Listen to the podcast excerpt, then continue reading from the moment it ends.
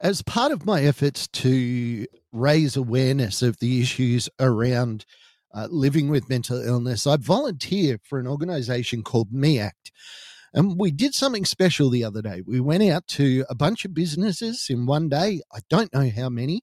Uh, I went to three myself uh, to talk about stigma.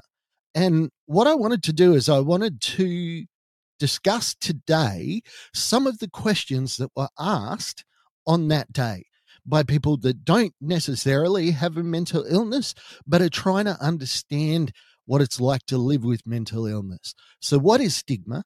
How does it show up? And how do you deal with it? That's what we're going to talk about on STP today. Welcome to Shattered the Podcast, sharing the lived experience of mental illness on a father, a mother, a family. Let's go. Let's go. Let's go. Let's go. So, the organisation I volunteer with, MEACT, Mental Illness Education ACT, we went out the other day and we did a stigma buster day where we just went out to a number of workplaces and discussed sig- stigma. Uh, they got the volunteer educators, the VEs, people like myself, to go into the business and share our story. Uh, it was a massively successful day, but it was an important one because of that S word stigma. It's a big word in the mental health space. Uh, it defines uh, a number of things, but it's uh, it basically, to my mind, it comes down to lack of understanding. Okay. I've said it before, I'll say it again. If you don't understand something, there's no way that you can address it or fix it or or or or, or help promote it. So Today, let's understand stigma. All right. I was going to pull out a dictionary, but I'm not going to do that because I want this to be less formal than a dictionary type conversation. So, stigma to me is any ill feeling that you have against anyone for any reason. Yes, it can be racism. Yes, it can be bigotry. Uh, it can be homophobia. It can be heterophobia. I don't even know if that's a thing. But stigma is when you decide that because of a person's attribute, they are less than. They are not deserving of your respect. They are not as important as you and or their opinions are invalidated because of whatever it is that they're living with. Now, we saw a stigma in the disability world all the time.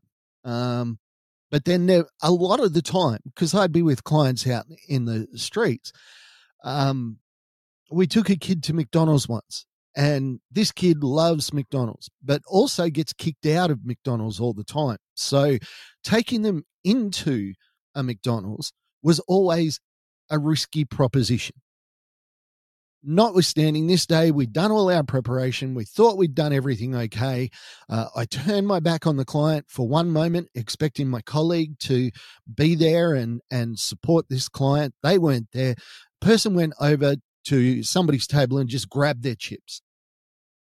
Just a random stranger just grabbed the chips off their thing there was two people sitting at this table. There was a man and there was a woman. And the man did his block. How dare you? What are you doing? What are you, what are you? The woman kind of realized that something was going on. I went over to them. I offered to buy them more chips. Uh, we did. Uh, we actually went to the manager, and the manager actually came out with a ice cream for both of them to thank them for their patience. But when I explain the situation, and it's hard to do in that kind of arena because I need to protect my client, I need to protect them from you. So once we got them back in the bus, and I went and spoke to the people and just explained that no malice was meant, um, no malice was intended. Uh, it was an accident, and if anybody was at fault, it was mine. Uh, I was the senior uh, staff member on that day, um, and it was my fault. It's not the fault of the client. She didn't know what she was doing. She had no concept. She just saw chips and she wanted chips. She was fully autistic. So that was the sum total of the communication in her head. And if she doesn't have chips in her hand, she's not getting chips. So she sees chips, she gets chips. It's as simple as that. The woman was great. The man, though, said, Well, if you knew that was going to be an issue, you should never have brought her in here. This man had a stigma against this person. They now were going to judge an entire group of people on the action of this one person. And I knew at that minute that this guy was never going to let go of this story. This this is going to be a story that 20 years later he's talking about how these disabled kids came in and one of them grabbed my chips and this stuff didn't care and you know you know they need to be in homes and locked up and it's just stigma. And that's what we have with mental illness is when something has happened or we've seen something or we've been educated in a way to believe that someone is less than you can talk about it in racism. When you are looking back at the history of racism, is it doesn't have it isn't bounded by uh, color of skin. Uh, I was speaking to an Aboriginal person a couple of weeks ago, an Indigenous Australian, and they were talking about all the horrible things that happened to them, to their culture in the 1800s. And I happen to mention a couple of things that happened in Ireland that the British did to the Irish. And they were, oh, that, you know, it's completely different. And it's like, you know, like millions of people died in Ireland because of British racism. Um, where does that come into stigma? Don't know. Uh, no, I do actually. Where that comes into stigma is this idea that the people in the early 1900s that believed that Ireland was uh, a possession of Britain for a good reason because the Irish were lazy, they were hopeless, and they needed a parent. This is stigma in a nutshell. With a person with a mental illness, stigma is what you make it. So, if you've seen a lot of movies, particularly slasher movies from the 80s, you know that the bad guy is the guy with the mental illness. It's the guy with schizophrenia. It's that S word that people bring out that is horrible schizophrenia. I was sitting with a guy that has schizophrenia just the other day. I was sitting right next to him, as close as, well, not as close as this microphone, but pretty close, close as my hand. Uh, we were in a business. We were talking about mental illness. We, I've spent time with this guy, and he lives with schizophrenia. I have never felt unsafe with him, never, in any way, shape, or form. And I am particularly susceptible to being hyper aware of danger, of you know, um, even when somebody is being uh, passive aggressive. It really grates on me, and I, and and it's something that a friend helped me recognize. I don't do well with passive aggression. But the thing is, this guy was talking about the stigma, and it's real for him. He can't tell people that he has schizophrenia because people all of a sudden start to go places like, well, if I had a baby, I would never let him hold it. I would never let this guy look after my house. I would never let this guy drive my car because he has schizophrenia.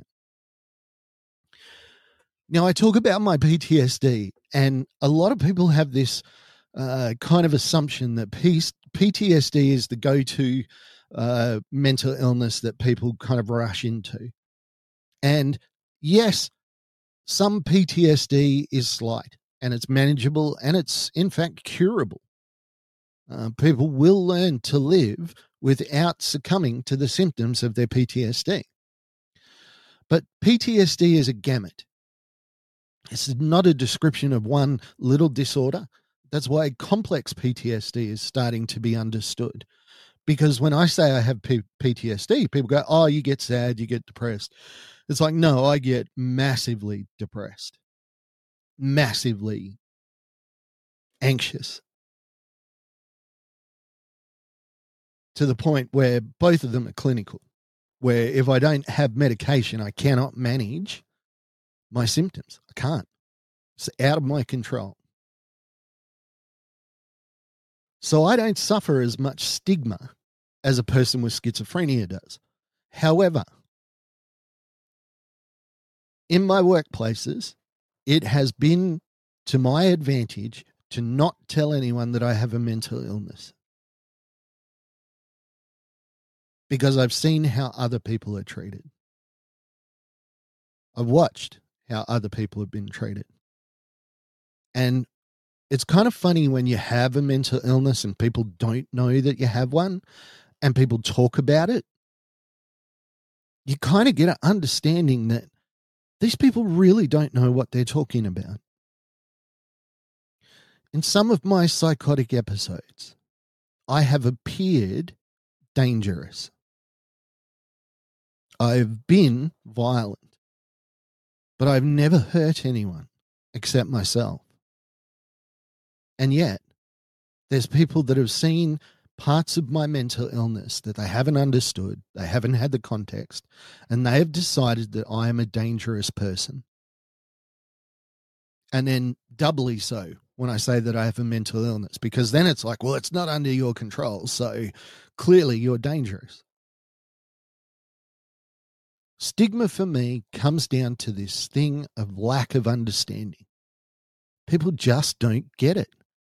They don't understand what it's like to be so depressed that you can't stand up, to have so little hope that getting off the floor seems impossible.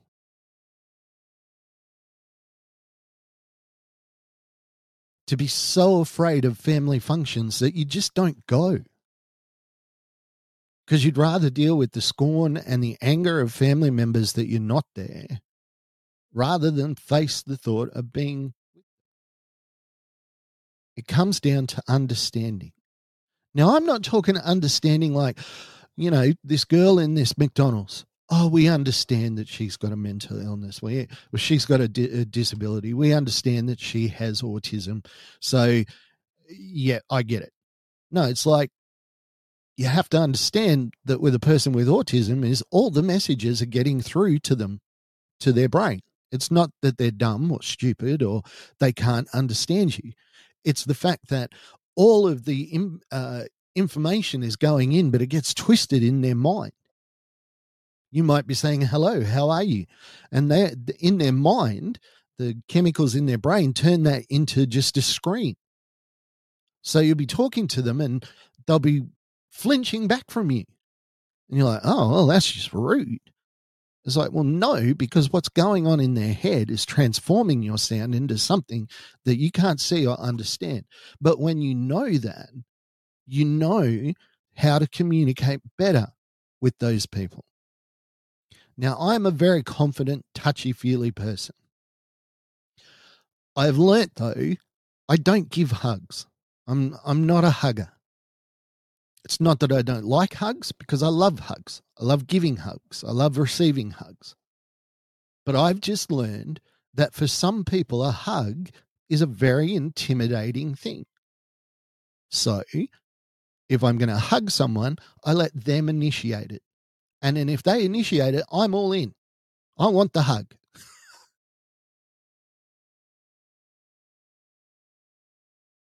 Stigma is not being dumb. It's not even necessarily being uneducated. To my mind, it's just clearly not understanding. In the 60s in Australia, they did a referendum to recognise Aboriginal people in this country as citizens of this country. 90% of people voted yes. make them uh, citizens. I mean, it's a no brainer. Should have happened hundreds of years ago. But why didn't it? Because those people were dumb, because they were stupid, No, they had been taught that the so called brown people needed to be looked after. They needed to be guided so that they could become part of the industrial age community. It's like a mass stigma. It's like that with mental illness. It's it's like as soon as somebody tells you, "Oh, I've got a mental illness," you you know that there are flags that go off in your head, and you're like, "Okay, what mental illness? Am I in danger?" It's funny because we see a person in a wheelchair and we don't reel back from them. But you have to remember that they face and faced past tense and face a lot of stigma in that, well, you're in a wheelchair, so you couldn't possibly do a full time job. You're in a wheelchair, so you couldn't possibly look after yourself, couldn't dress yourself. These aren't statements of fear or um, disrespect. They're statements of just not understanding. It's like that with mental illness. Now, I've had an experience, and you know this, I've talked about it on the podcast before during the pandemic when uh, I couldn't wear a mask, just physically or mentally wasn't able to. It just brought on panic attacks because I felt like I was being choked.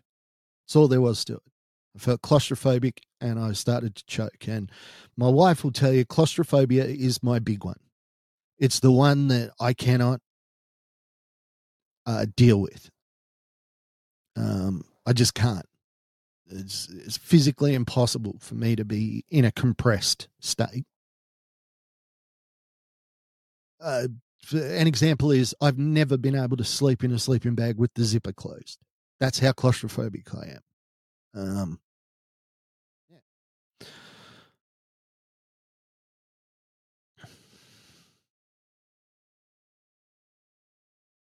And that's what happened when I was wearing mask. I started to get that claustrophobic feeling together with the mental illness feelings, and that was it for me. It was the first time I stood out in a negative way in society.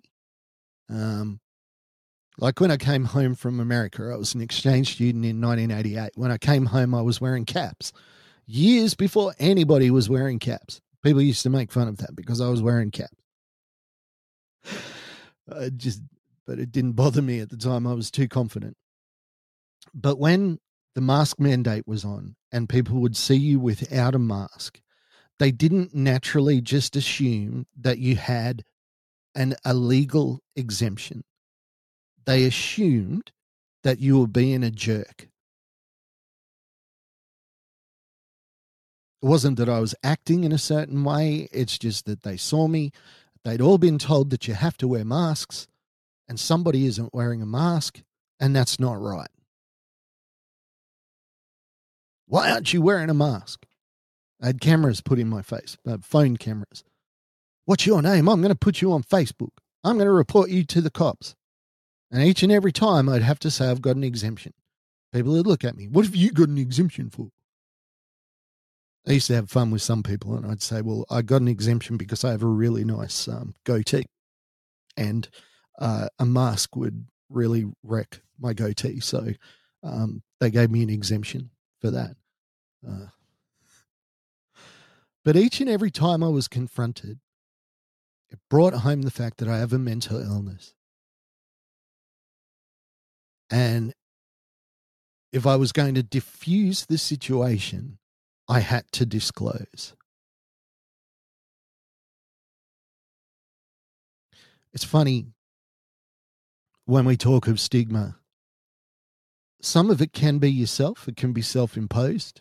You can be like, um, people are gunning for me. Maybe I have a different haircut.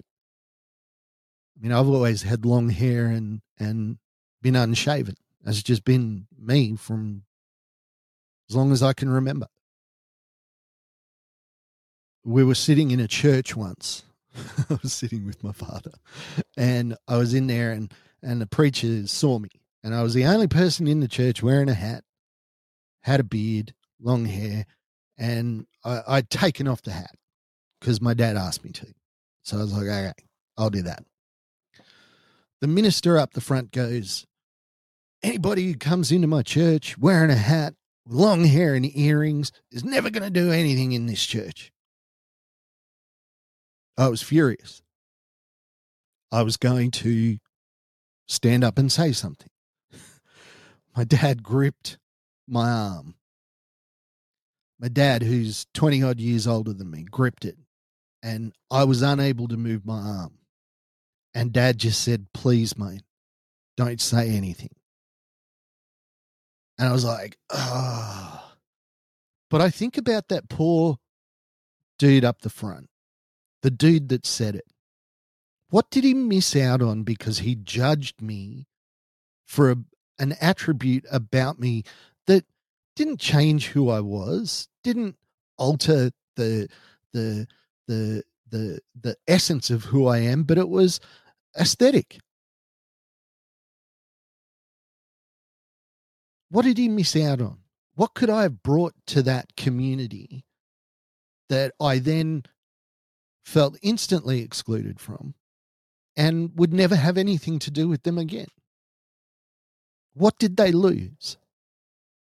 That's what happens when you get a person with mental illness. When when they out themselves, they're afraid that they're now going to be excluded. That you are going to consider that the contribution that they can offer is negated or disqualified because of the fact that they live with a mental illness.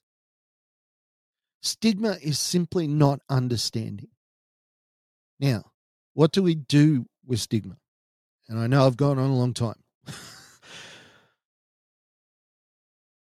what people are afraid to do is to ask questions.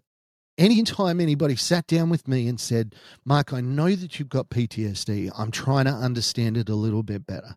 It hasn't made me upset. It hasn't driven me to panic attacks.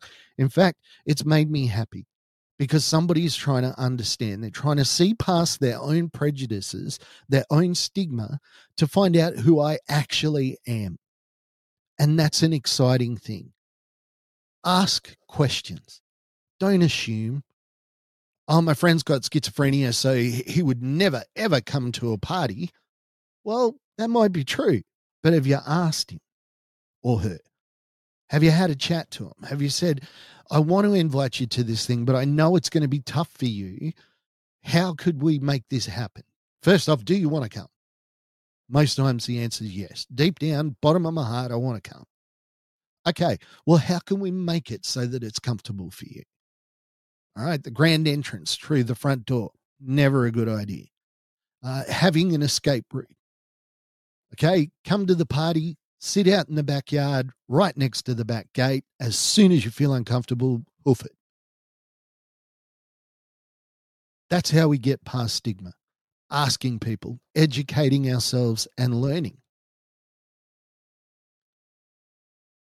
If you've suffered stigma, I understand.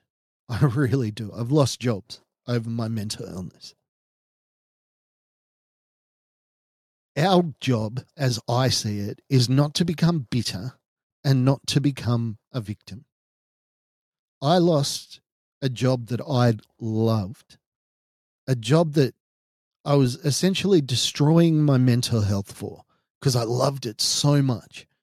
I was pushing beyond my mental capacity to do this job because I loved it so much. And I lost that job in a horrible, horrible way. And I'm still feeling the effects of it two years later. People still, people that were good friends of mine um, that I've talked to, have just talked about how they heard that my behavior was so shocking and unbelievable. Because people saw aspects of my mental illness, they didn't understand it, they didn't discuss it with me, and they made a decision. They stigmatized me for something that they'd seen a, a, a two, three second behavior. I understand. But our job, uh, and I'm not even saying you need to forgive them. I, I do believe that you do because unforgiveness is like taking poison and hoping that the other person dies. Um, it's only hurting yourself. Um, and forgiveness doesn't mean going to somebody and saying, I forgive you. You can forgive somebody in your heart and never speak to them ever again. You can forgive somebody in your heart and never speak to them and still see them every day. But in your heart, you know that you aren't carrying that anger and that bitterness because it, it it's tearing you up. As much as you hate them, as much as you are angry at them, your anger is doing nothing to them. It's not hurting them in any way. It's not keeping them awake. Stigma is real and we need to move beyond it. That's it. Listening to this podcast proves that you want to understand stigma. And that's a good thing. Hey, I want to thank you for listening to Shattered the podcast today. Have a great week. I'll speak to you again next week. Bye for now. Bye bye. Thank you for listening to Shattered the podcast. I'd like to thank our producer, Meredith Brosnan, our executive producer, Torian Lau, and the band Adelaide for allowing us to use their song as our theme. Go to shatteredthepodcast.com for more information.